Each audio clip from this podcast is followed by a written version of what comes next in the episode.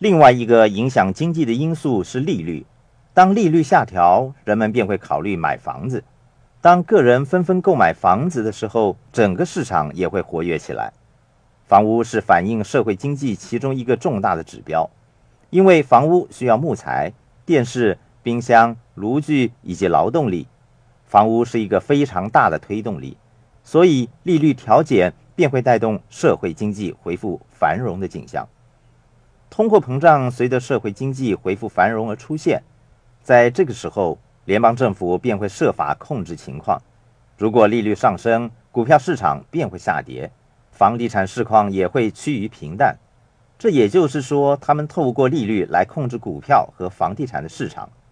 我想说明的是，利率与经济的发展是息息相关的。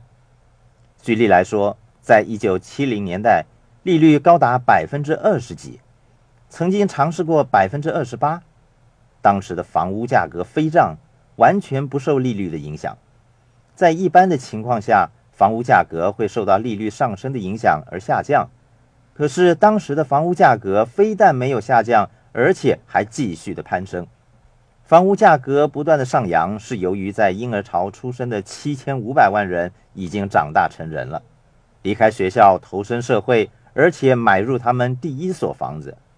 这一切都是供与求的原理，也就是我们经济的构成部分。由于对房子的需求上升，即使利率居高不下，人们仍然愿意购买房屋。你的房子是会涨价的，可是如果你选择卖出房子，你也需要花费一笔金钱来搬家。当时的情况就是这个样子，房屋的价格不断的上升，丝毫没有受到高利率的影响，反映了当时婴儿潮出生的人对房屋需求的事实。我在房屋的买卖上赚到了大钱。